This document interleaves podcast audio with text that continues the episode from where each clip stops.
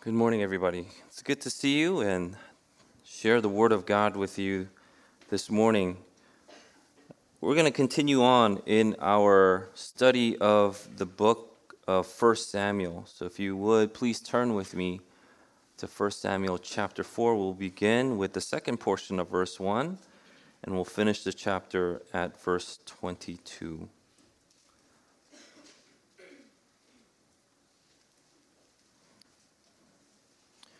First Samuel chapter 4, verse 1 to 22. And if you have a Pew Bible that you're using, you can find it on page 213. When you have found it, please rise with me in reverence for God's word. Hear now the word of the Lord. Now Israel went out to battle against the Philistines. They camped at Ebenezer, and the Philistines encamped at Aphek. The Philistines drew up in line against Israel, and when the battle spread, Israel was defeated before the Philistines, who killed about 4,000 men on the field of battle. And when the people came to the camp, the elders of Israel said, "Why has the Lord defeated us today before the Philistines? Let us bring the Ark of the Covenant of the Lord here from Shiloh, that it may come among us and save us from the power of our enemies." So the people sent to Shiloh and brought from there the Ark of the Covenant of the Lord of Hosts, who is enthroned on the cherubim. And the two sons of Eli, Hophni and Phinehas, were there with the Ark of the Covenant of God. As soon as the Ark of the Covenant of the Lord came into the camp, all Israel gave a mighty shout, so that the earth resounded. And when the Philistines heard the noise of the shouting, they said, "What does this great shouting in the camp of the Hebrews mean?" And when they learned that the ark of the Lord had come to the camp, the Philistines were afraid, for they said, "A god has come into the camp." And they said, "Woe to us, for nothing like this has happened before. Woe to us. Who can deliver us from the power of these mighty gods? These are the gods who struck the Egyptians with every sort of plague in the wilderness. Take courage and be men, O Philistines, lest you become slaves to the Hebrews as they have been to you. Be men and fight." So the Philistines fought, and Israel was defeated, and they fled, every man to his home. And there was a very great slaughter, for 30,000 foot soldiers of Israel fell, and the ark of God was captured, and the two sons of Eli, Hophni and Phinehas, died. A man of Benjamin ran from the battle line and came to Shiloh the same day with his clothes torn and with dirt on his head. When he arrived, Eli was sitting on his seat by the road watching, for his heart trembled for the ark of God. And when the man came into the city and told the news, all the city cried out. When Eli heard the sound of the outcry, he said, "What is this uproar?" Then the man hurried and came and told Eli. Now Eli was 98 years old, and his eyes were set so that he could not see. And the man said to Eli, "I am he who has come from the battle. I fled from the battle today." And he said, "How did it go, my son?" He who brought the news answered and said, "Israel has fled before the Philistines, and there has also been a great defeat among the people. Your two sons also, Hophni and Phinehas, are dead, and the ark of God has been captured." As soon as he mentioned the ark of God, Eli fell over backward from his seat by the side of the gate, and his neck was broken, and he died, for the man was old and heavy. He had judged Israel 40 years. Now his daughter-in-law, the wife of Phinehas, was pregnant, about to give birth. And when she heard the news that the ark of God was captured, and that her father-in-law and her husband were dead, she bowed and gave birth, for pains came upon her. And about the time of her death, the woman attending her said to her, "Do not be afraid, for you have borne a son." But she did not answer or pay attention. And she named the child Ichabod, saying, "The glory has departed from Israel," because the ark of God had been captured, and because of her father-in-law and her husband. And she said, "The glory has departed from Israel, for the ark of God has been captured." My friends, this is the inerrant, infallible Word of God. Thanks be to God. Please be seated.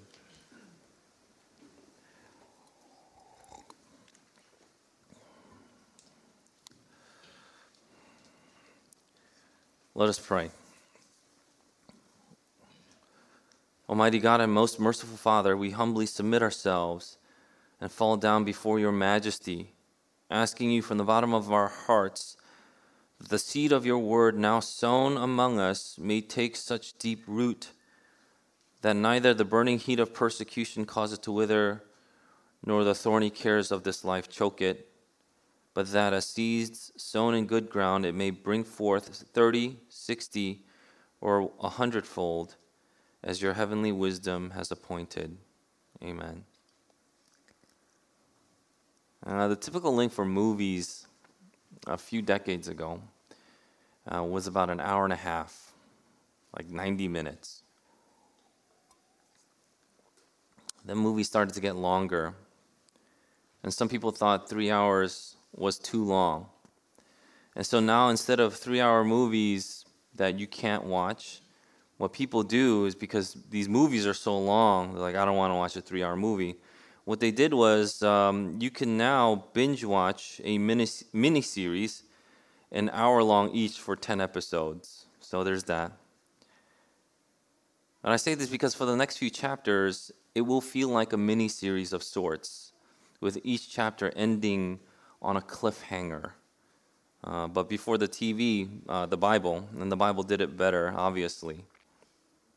I have 3 short points this morning for you all from this chapter, and that's the fallacy, the fulfillment, and the fatality. The fallacy, the fulfillment, and the fatality.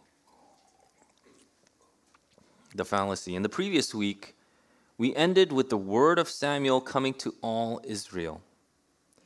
After this statement, we won't hear from Samuel for the next few chapters, actually. Starting from the latter portion of verse 1, we come to this scene where we have the Philistines now introduced as the opposing force to the Israelites. The Philistines are not new enemies of Israel, but have been for some time and will be inveterate and continual enemies of Israel for a long time. So who are the Philistines? Well, they held the coastal lands and the foothills of Canaan. And eventually this land is given the name that we might be more familiar with, Palestine. If you didn't know, Palestine and Philistine means the same thing.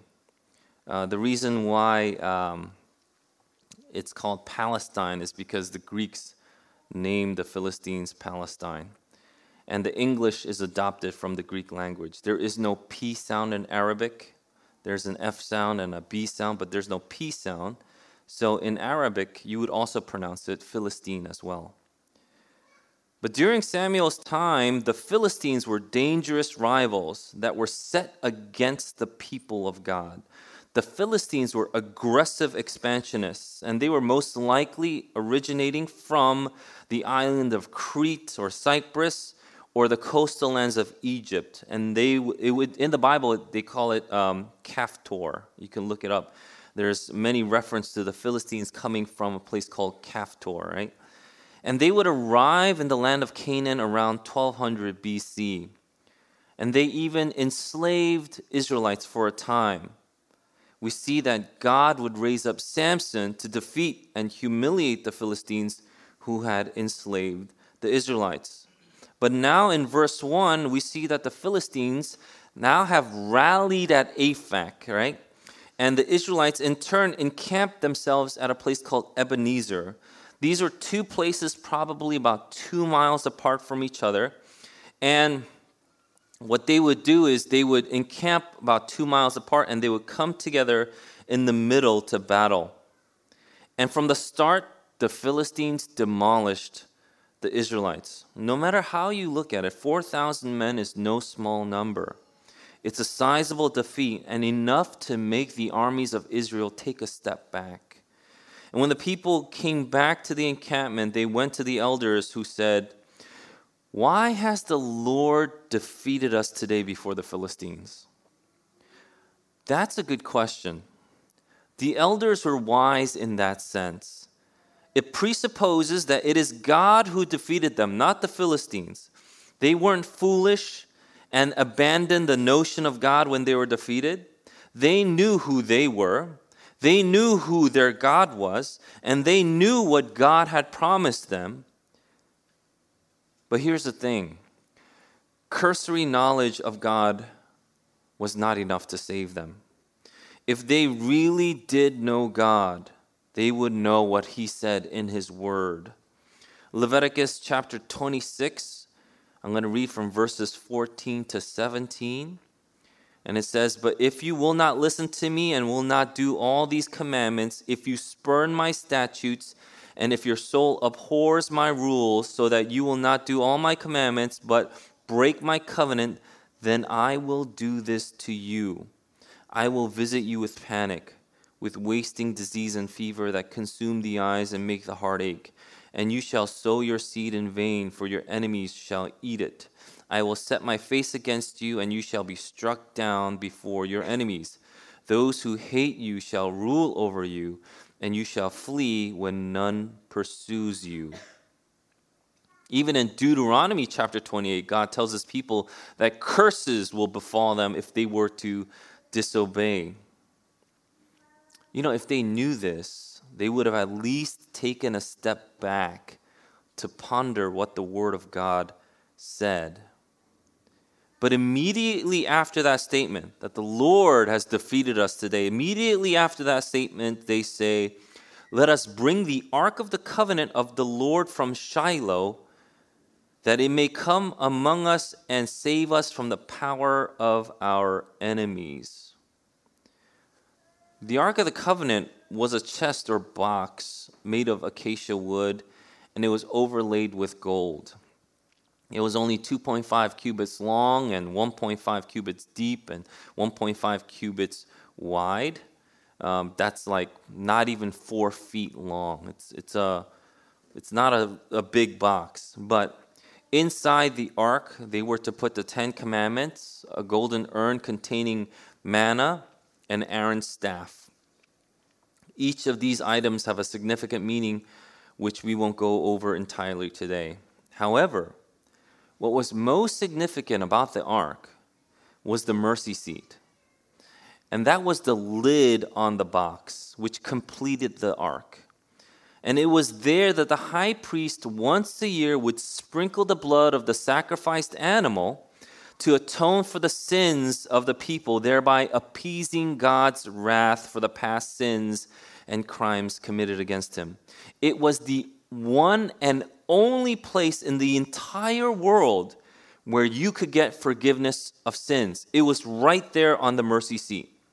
And we now know that the mercy seat was a symbol pointing to and foreshadowing the final and ultimate sacrifice for sins, meaning the blood of Jesus Christ shed for us on the cross. So there is still only one way to be absolved from our sins, and that is to be justified by his grace as a gift through the redemption that is in Jesus Christ, whom God put forward as a propitiation by his blood to be received by faith. And that's from Romans 3. And this is the importance of the mercy seat. There was only one place and only one way to atone for the sins in the Old Testament, and that was sitting right there on top of the ark.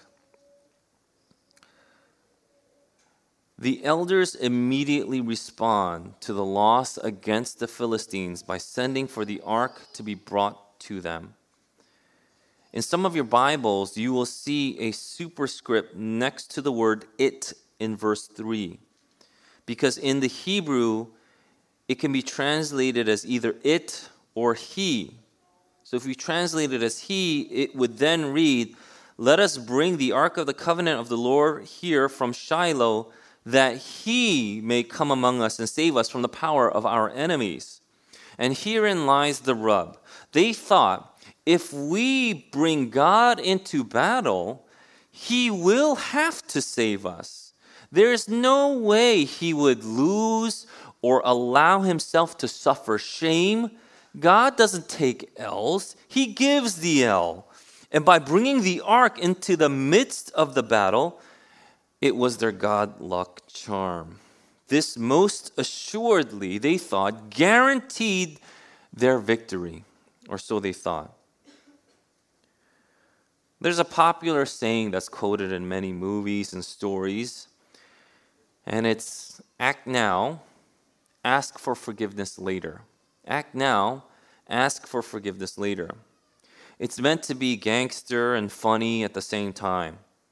But by living out this mantra of acting now and asking for forgiveness later, we too are treating God like some good luck charm, or even worse, we think that we can manipulate his character into forcing him to give us what we want when we want.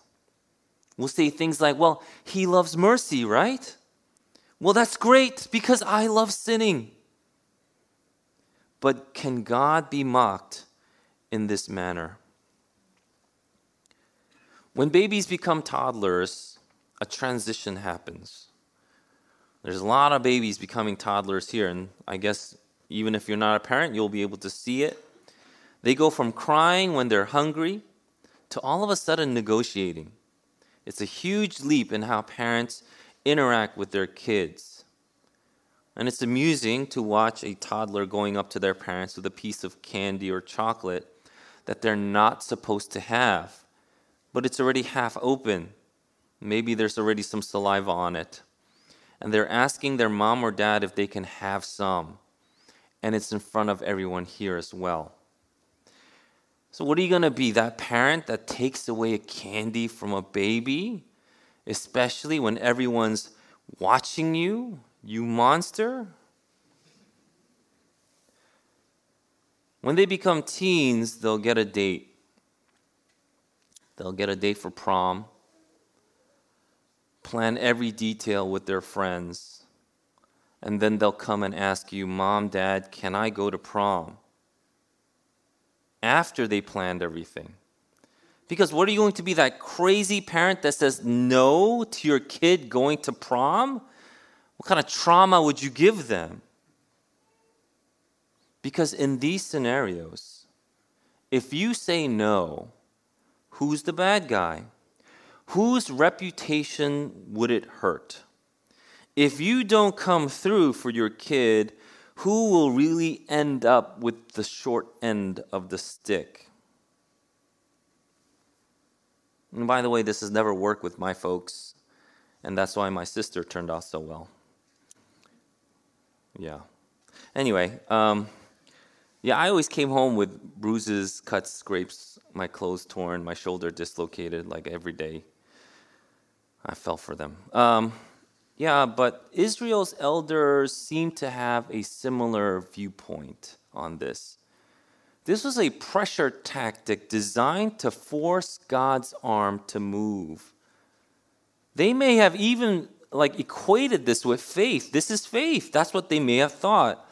And I believe that the vast majority of the world see God in this manner, whether we identify as believers or not. Regardless of that, they see God in this manner. But this is not faith. This is superstition. Whenever we operate this way, we use God as a good luck charm instead of beholding him as God. We want to manipulate him, control him, not submit to him, and worship him. We want to be dazzled by magic, not sweat in our sanctification. We want God as Savior, not Lord.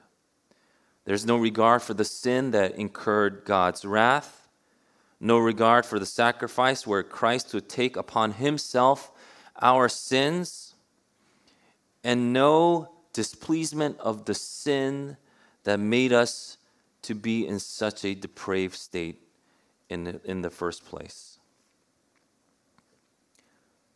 And this kind of thinking is manifested by, maybe you grew up in the church, and it'll manifest itself by prayer vigils, maybe, fasts, revival meetings to get what we want. We'll say things like, you have something you really want? Do you really have something you really want? Then get on your knees, fast, and pray. And this is how we automatically respond. And if you think that's harsh, then you can ask yourselves, how many times have you fasted and prayed because you are so convicted to be holy as God is holy? So by the time we get to verse 4, there is a high honorific, entirely true, by the way, in reference to the ark being brought. It is the ark of the covenant of the Lord of hosts. That's the leader of the armies of God, enthroned on the cherubim, where angels, the most massive supernatural beings in the universe, would bow at his feet. They brought this God. And they're not wrong in this characterization about God. And we too think we're exempt or immune from taking God as a good luck charm. But we must ask ourselves, instead of our prayers and fasts being a desire to be earnest with God, pleading with Him in some manner, is it rather a meeting that is orchestrated or organized? You get the right music, you get the right speakers to hype you up, and you speak your prayers into existence. Because you think God will be forced to do your bidding if you follow some formula. And maybe you don't think you're that extreme. Yeah, I'm not that extreme, I'm fine. But you do your devotionals every day. But you do them because you think that your day will go better if you do them. Wow, I did my QT today, and all these things just started to click. When that happens, to whatever degree, you have changed the song. You're changing your singing from "you are worthy" to "you are worthwhile." You are changing the song from "you are holy" to "you are handy." When churches see God in this manner, you know that we have come to a time just like this one in 1 Samuel 1. We feel so good when things start to click when we do our devos or after a hearty prayer vigil, that we may also let out a loud shout, so much so that the enemies are initially shaken, but they remind themselves of what they did to the Hebrews, and they would not let that happen to them. They would rather die than become slaves they once made the Israelites be to them. And so in spite of Israel's enthusiasm, with the Philistines even taken aback initially, the Israelites lost, and the rest fled, every man to his home. And it says in verse 10 that there was a very great slaughter. That word slaughter is the word for plague. This wasn't just any defeat, it was a decimation. 30,000 men dying at one time is an unfathomable number. It's as if a hammer came down and just wiped them all out. But not only that, the ark of God was captured. God did not deliver that day. He came, and if the newspapers were to print a headline the next day, it would have read something like, "God suffers embarrassing defeat. God fails to deliver. Jehovah comes up short by a lot." The fulfillment.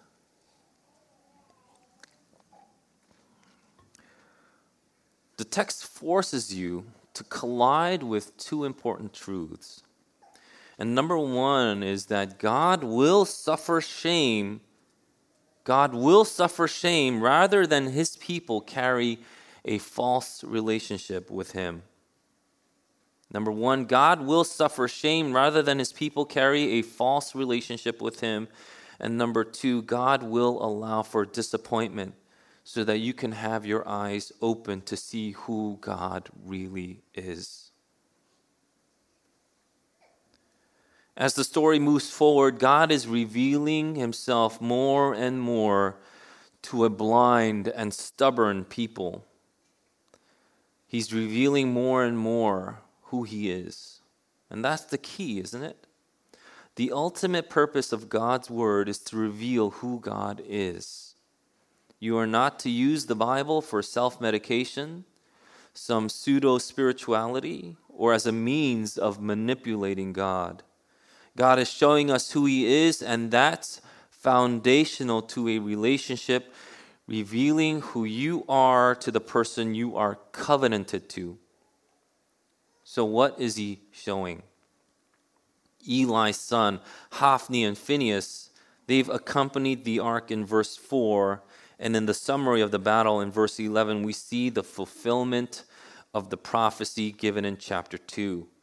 God had told Eli through his prophet that all the things that he said would come to pass, and the sign to look out for that this would come to pass would be that Hophni and Phinehas would die on the same day.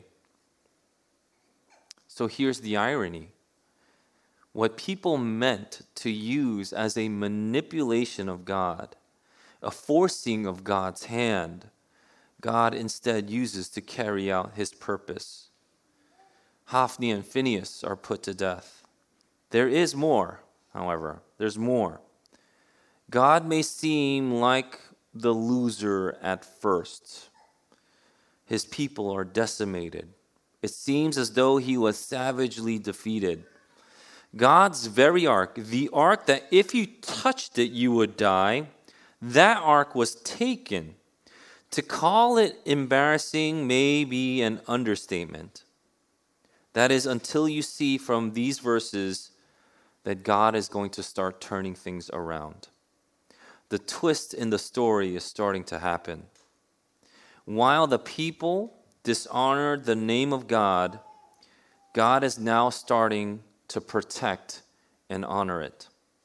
Even the Philistines, who may have despised Yahweh, will only be able to do it for a short while. And this is the working of God being shown again. We may be too wrapped up in the bloodiness of defeat, the tragedy of the death of the priests, the shock of the ark's capture. But God is still there fulfilling His word that was spoken. And this is the grace that we see in judgment. By doing this, He is removing wolves from the sheep. He is rerouting His sheep from the valley of the shadow of death to green pastures. He is clearing the way for a new leader to come forth, the one that He has personally called. And so perhaps sometimes we need to go through bad leaders to know what a good leader is. Perhaps when we see bad leaders removed, then, it should be to install godly leaders. Who are bad leaders? People who would lead you away from God. Bad shepherds are ones who lead the sheep astray from good places. And so the sheep would wander and get caught in thickets, fall down cliffs, get torn up by predators. Good shepherds then lead you to God and His word. If anything, this section should show that God is working. It is His grace that allows for His judgment to remove false shepherds, even wolves, from the fold of God. It is His judgment that shows what needs to be removed from your life, so that you may be able to clearly see what it is that you need. The fatality. By the time we get to the second portion of the chapter, we see a picture of an old Eli. It was a pitiful sight. He was 98 years old. He was effectively blind, yet so anxious. The text says that he was watching. How can you be blind and watching unless you are straining your eyes out the best you could, even if you couldn't make out anything? The man bringing the news had to identify himself because Eli couldn't even make him out. And he was so heavy set that he couldn't stand while waiting. He is pictured here sitting. It was a good 20 miles, predominantly uphill from Aphek to Shiloh. So to make the trip then on the same day after you lose a battle, you would have had to have been in reasonably good shape. And when runners would come close to a city, the people watching for the messenger could tell if he was bringing good news or bad. That's why when people saw his clothes and his clothes were torn. There was dirt on his head. They knew it was bad news, and that's why they all cried out. But Eli, even sitting at the gate, couldn't tell what was going on. So the man had to go directly up to Eli to tell him the news. Eli knew the news would be bad. In verse 13, his heart would already be trembling. But there needs to be confirmation, and this man was running there to give it. And so the man gives him the fourfold major details of the battle. Israel has fled before the Philistines, and there has also been a great defeat among the people. Your two sons also, Hophni and Phinehas, are dead, and the ark of God has been captured. That last detail was the fatal blow. Israel losing was tragic. His sons dying were terrible. But his heart had already been trembling over the ark. And when the last detail hit, it was too much. Eli fell backward from his seat. His neck snapped, and he died there. He had judged Israel for 40 years. God had appointed him. He knew what was needed to be a good leader. He was wise enough to discern the voice of God, but this was his legacy, the capture of the ark of God. Eli was the sole leader of the Israelites, and his failure to discipline his sons, while it may have been a national disappointment, it led to a national disaster. But the story doesn't end there either. Phinehas' wife was pregnant, and it was too early for her to deliver. However, when she heard about the report about the capture of the ark of God, about her father-in-law and her husband and her husband's brother dead, her labor pains started, and she gave birth prematurely. This proved also to be too much for Phinehas' wife. And even though her well-meaning friends would try to encourage her by telling her that it was a boy, she still died in childbirth. And her final act was to name her son with a name that summed up what happened that day. And perhaps she knew theology better than her husband ever did. She named him Ichabod, which means either no glory or where is the glory? But she also explains why she would name him Ichabod. The glory has departed from Israel because the ark of God was taken. This is where she understood the main thing there is to understand, the highest priority, even above the death of her husband and father-in-law, was the taking of the ark. Nothing matters if the glory departs from Israel. She knew that the judgment of God was worse than anything else that could ever happen. H.L. Ellison would write that the story of Phinehas' wife would be one of the most touching stories he would read in the Bible. However, he would go on to comment that she was wrong in a sense. The glory of God had indeed departed, but not because the ark had been captured. The ark had been captured because the glory had already departed. And while this is true, the glory departing doesn't mean that the Philistines, possessing God's footstool, possessed God. They have not captured Israel's God. The glory departing, however, does put into question then what will happen to God's people. Because without the mercy seat, without atonement, they are all done for. And so Phinehas' wife in her death spoke a deep truth we must understand today. When we continue to think that we can manipulate God into a good luck charm, when we find him more useful than fearsome, it should come as no surprise when the presence of God no longer abides with his people. In less than a generation, we can have Ichabod written over our church doors and as signage outside our buildings. When we are served with defeat, we would do well then to ponder first, rather than trying to force his hand with manufactured rituals, even if it were to have semblances of service, we ought to turn to Jesus while we still can.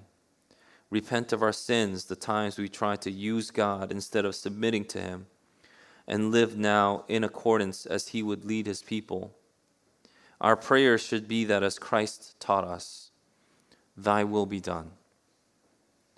My prayer is that the glory of God never depart from this church. And while this may be a short chapter, I hope that we won't move immediately to the next line where we think that God may have defeated us. Let's bring the ark here. My prayer is that the glory never depart from this church, that we may ever be kept by the grace of God. Let's pray.